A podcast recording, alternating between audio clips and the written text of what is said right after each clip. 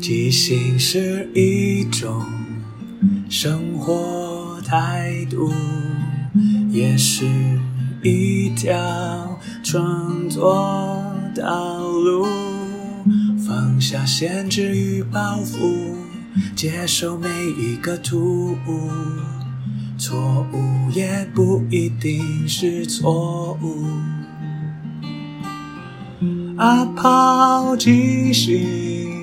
音乐创作，每周日晚上十点钟，陪你一起即兴面对日常与不日常的种种。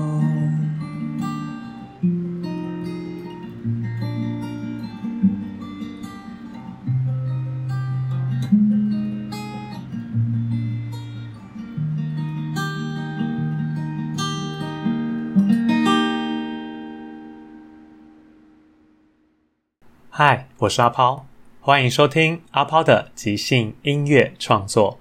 这里会聊聊即兴，聊聊创作，也聊聊生活，分享一些故事、歌曲。认真不一定要严肃，放松也不可以放纵。希望这二十分钟的即兴音乐畅聊，能够陪你度过不论什么时候。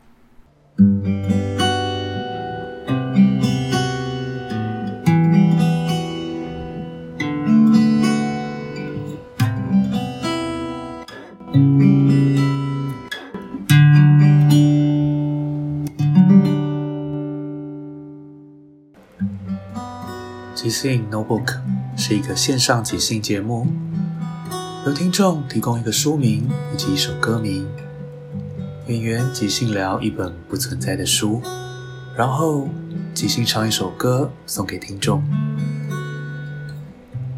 原来阅读、听书也可以很即兴。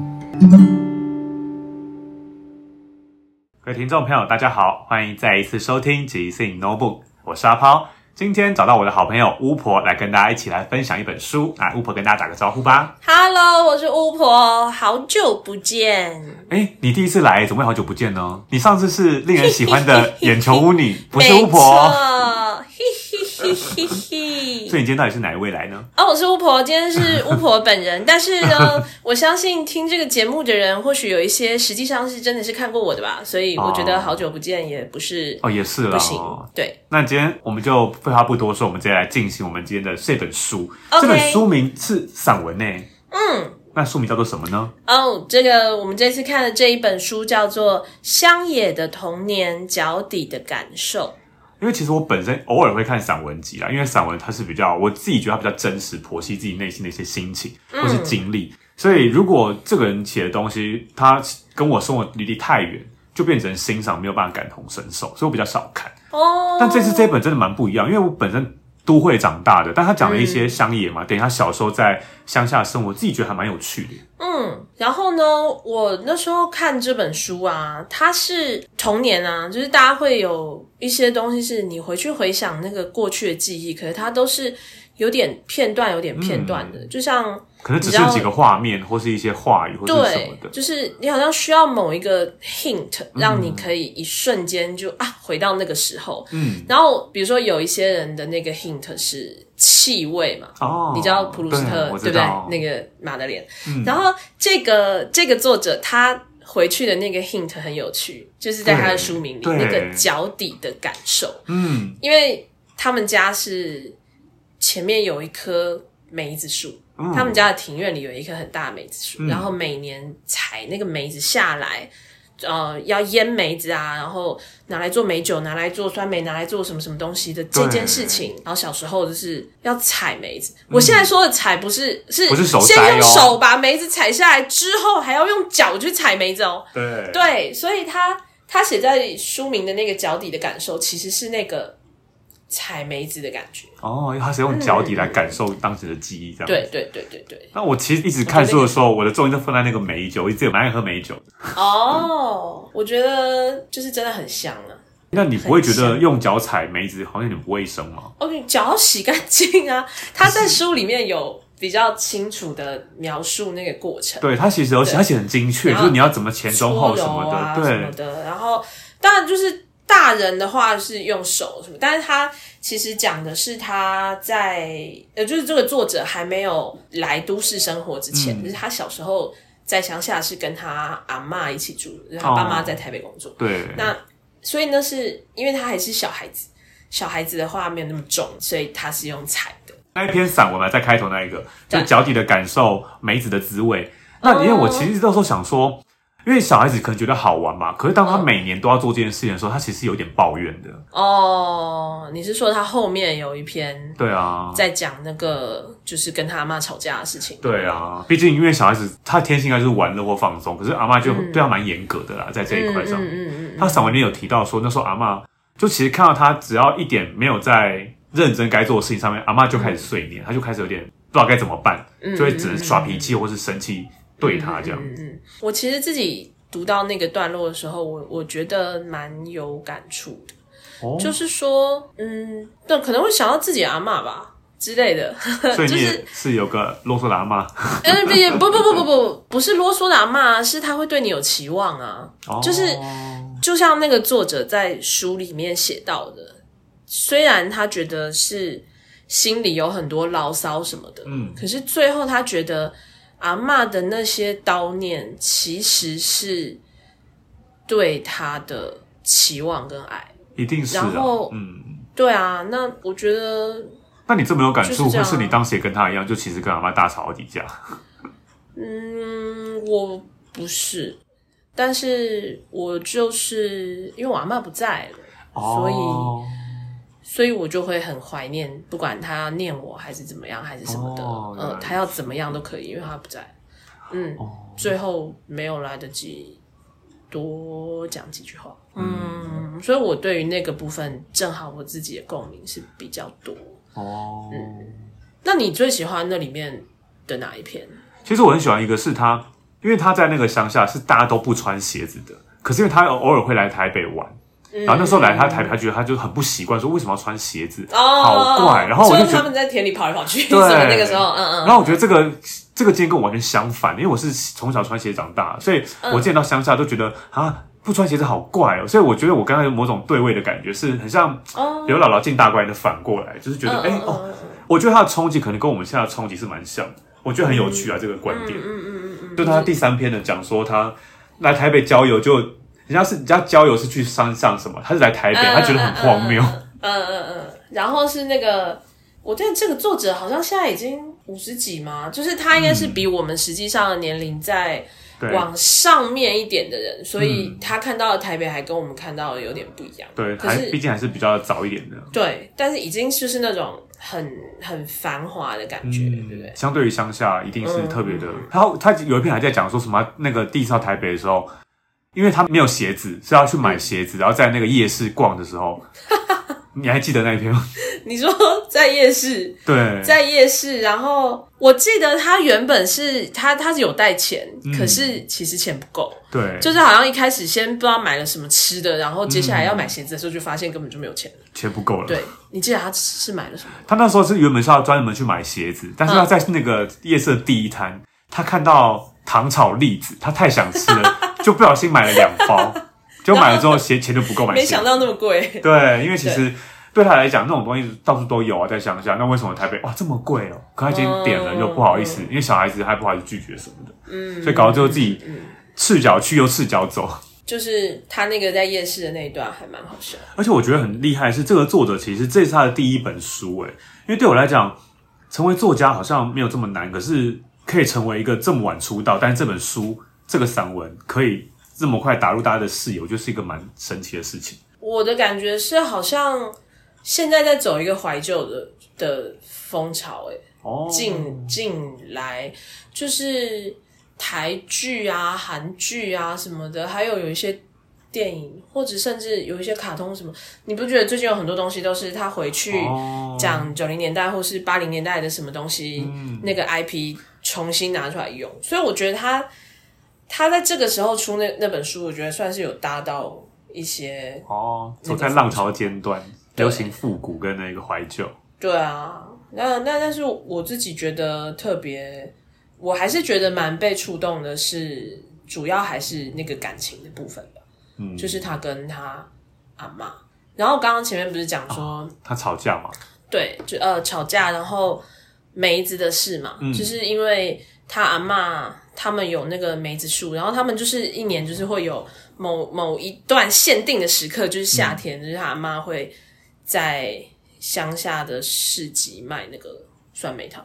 哦，对对对，对，每次看到那一段，我都好想去买来喝看，因为真的被他讲的好好喝的样子。我觉得那种事情应该是有回忆的加成，感觉起来。哦、我也觉得我阿妈做的酸梅特别好吃啊，真的哦。对，然后但是因为我阿妈不在了，所以我阿妈做的酸梅就是一个再也不会出现，吃一颗就会少一颗的东西。哦，所以你当时还有留几罐？有啊有啊，因为酸梅这种东西是可以放很久的啊，哦、所以它很久以前腌了。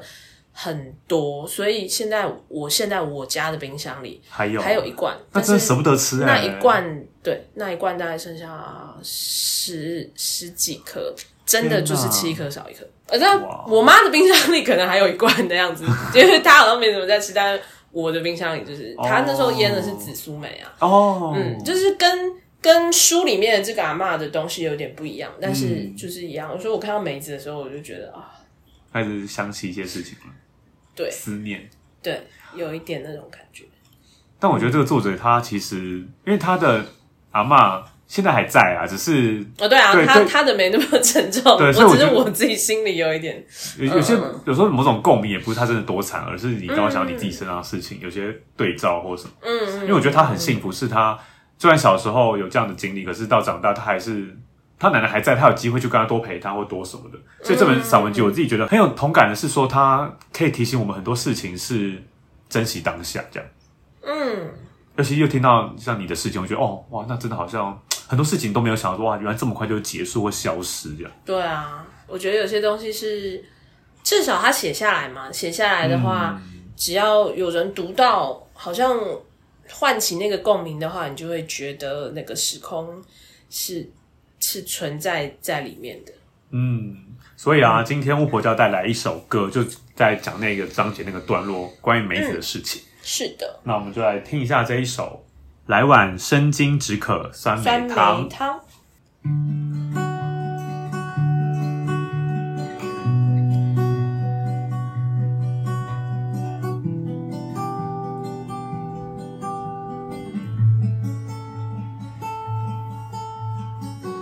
又到了这个季节，树上的梅子一个一个的结。又到了这个时节，想起了梅子的香味，我和。我的阿妈把梅子摘了下来，好好的搓洗，加了盐，加了糖。阿妈的手把梅子搓呀搓，我的脚把梅子踩呀踩。来碗生津止渴的酸梅汤，酸梅汤，那是我们回忆生津止渴的酸梅汤，如果有一天你会想起那天堂。啊，酸梅汤就像我的回忆一样，喝第一口觉得好酸，但是之后又无比的甜。喝第一口觉得好冰，但是那个冰。会进到你心里去，来碗碗生津止渴的酸梅汤，我的回忆都在那一碗汤。百万生津止渴的酸梅汤，有没有一天能回到那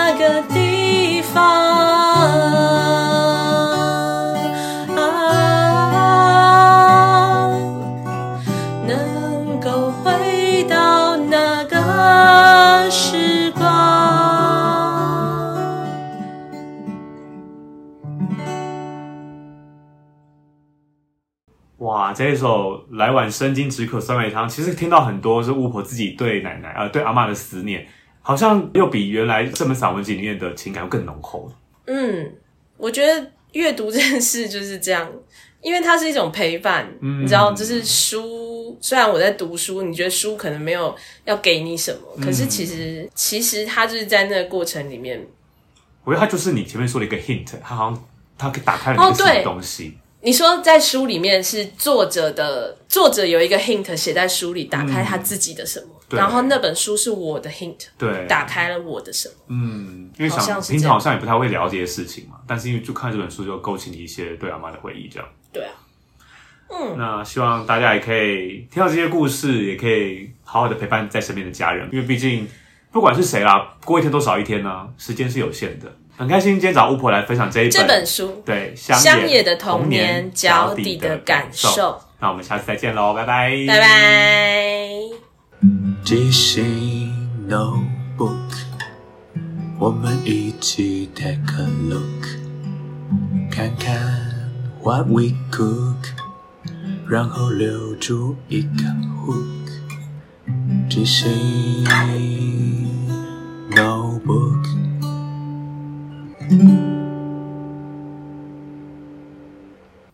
梅子是真的吗？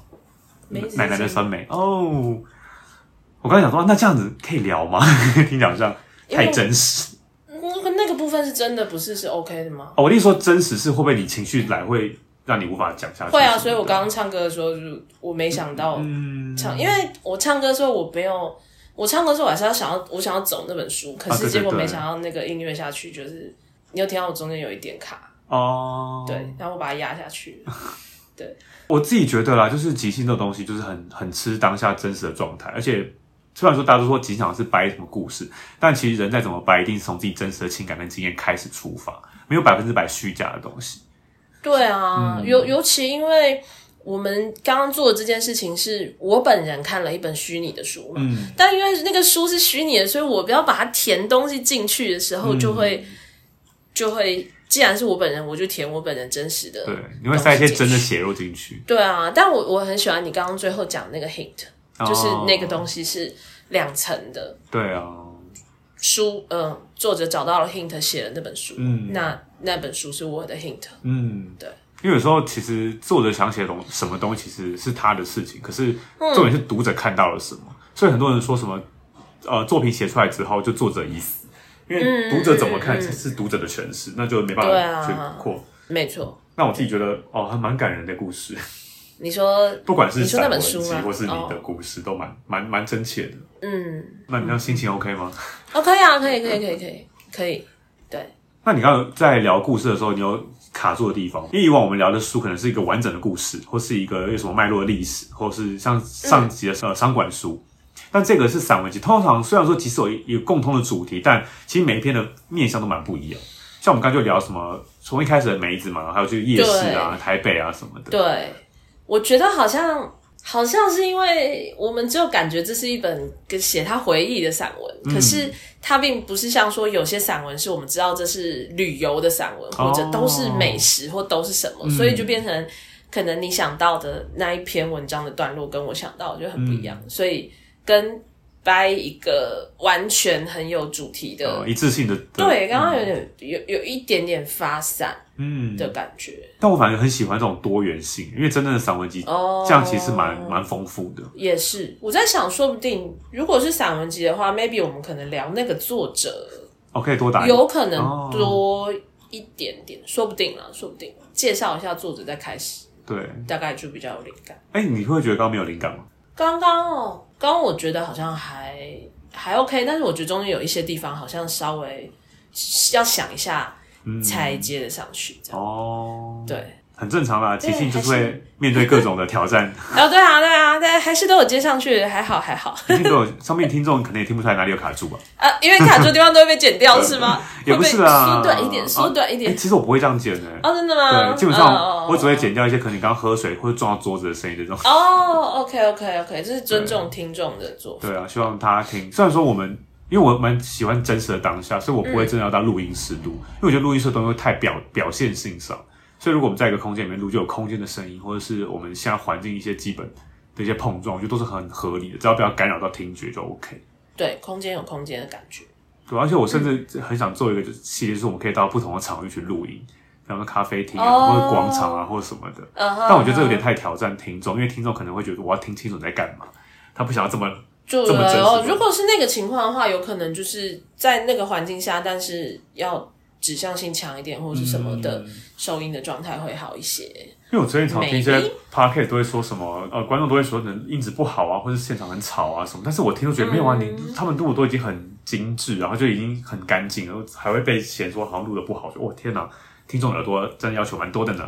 嗯哇嗯嗯嗯。但没关系啊，我觉得基本上各取所需嘛。就像这个作品出来之后，听的人。读的人他怎么想，就是他们的选择。嗯，我们就做好我们现在做每件事就好。对啊，那今天谢谢巫婆来玩，那我们下次再见喽，拜拜。拜拜。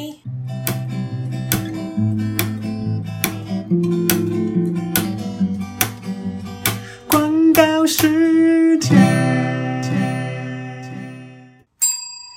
哎，那个陈先生，陈先生，你的邮件来了，赶快下来领啊！哎呀，但我今天没有带印泥呀，怎么办？啊，呃，这没关系，我这里有这个即兴印泥，来交给你。哇，这么快，盖好了。哎呦，来你的信啊！真不愧是即兴印泥。妈妈，我今天去学校忘了带你的签名去了。哈，你忘了带我的签名啊？哦，那那那那怎么办？盖盖手印之类的吗？可是我只有带印章，没有带到印泥啊。没关系，妈妈就是把这个拿给你哦，即兴印泥。下次呢，妈妈没有帮你签名的时候，你就自己用那个手印给它按下去。好，谢谢爸妈，真不愧是即兴印泥。我有那个包子啊，我们做那个豆沙包啊。哎，要怎么样跟肉包能够区分开来啊？这看起来都一样是白白的，万一人家吃错了怎么办？李奶奶别担心，这时候就加个红点就好了。红点？哎，我要用什么东西弄红点？我要咬我的手指头嘛？哎，也不会，这个印尼啊，印尼不能吃啊。别担心，我有一个新买的即兴印尼是可以食用的。哎呀，这么厉害的印泥啊！用它来点吧。哦哟哦，好漂亮啊，看起来好好吃啊，是不是啊？真不愧是即兴印泥。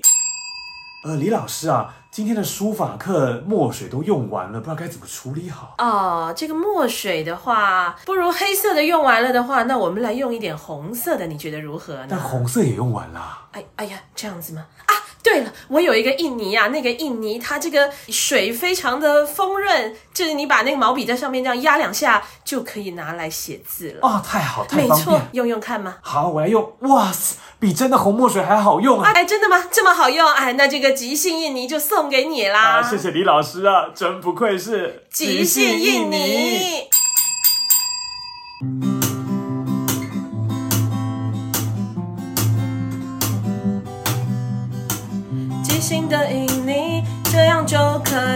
收邮差的信。即兴的印泥，联络簿没带还可以盖手印。即兴的印泥，这样可以把豆沙包标清楚。即兴的印泥，书法没墨还可以写红色的。即兴的印泥，即兴的印泥，即兴的印泥。即兴的印泥，即兴的印泥，即兴的印泥，即兴的印泥，即兴的印泥。最后，感谢大家的收听，因为缘分让我们在空中相遇。有什么想跟我分享的，都欢迎留言或写信。祝福你有个愉快又即兴的一天。在即兴的舞台里，合作与接受是最重要的。每个人都是演员，也都同时是编剧与导演，大家都分担了每一个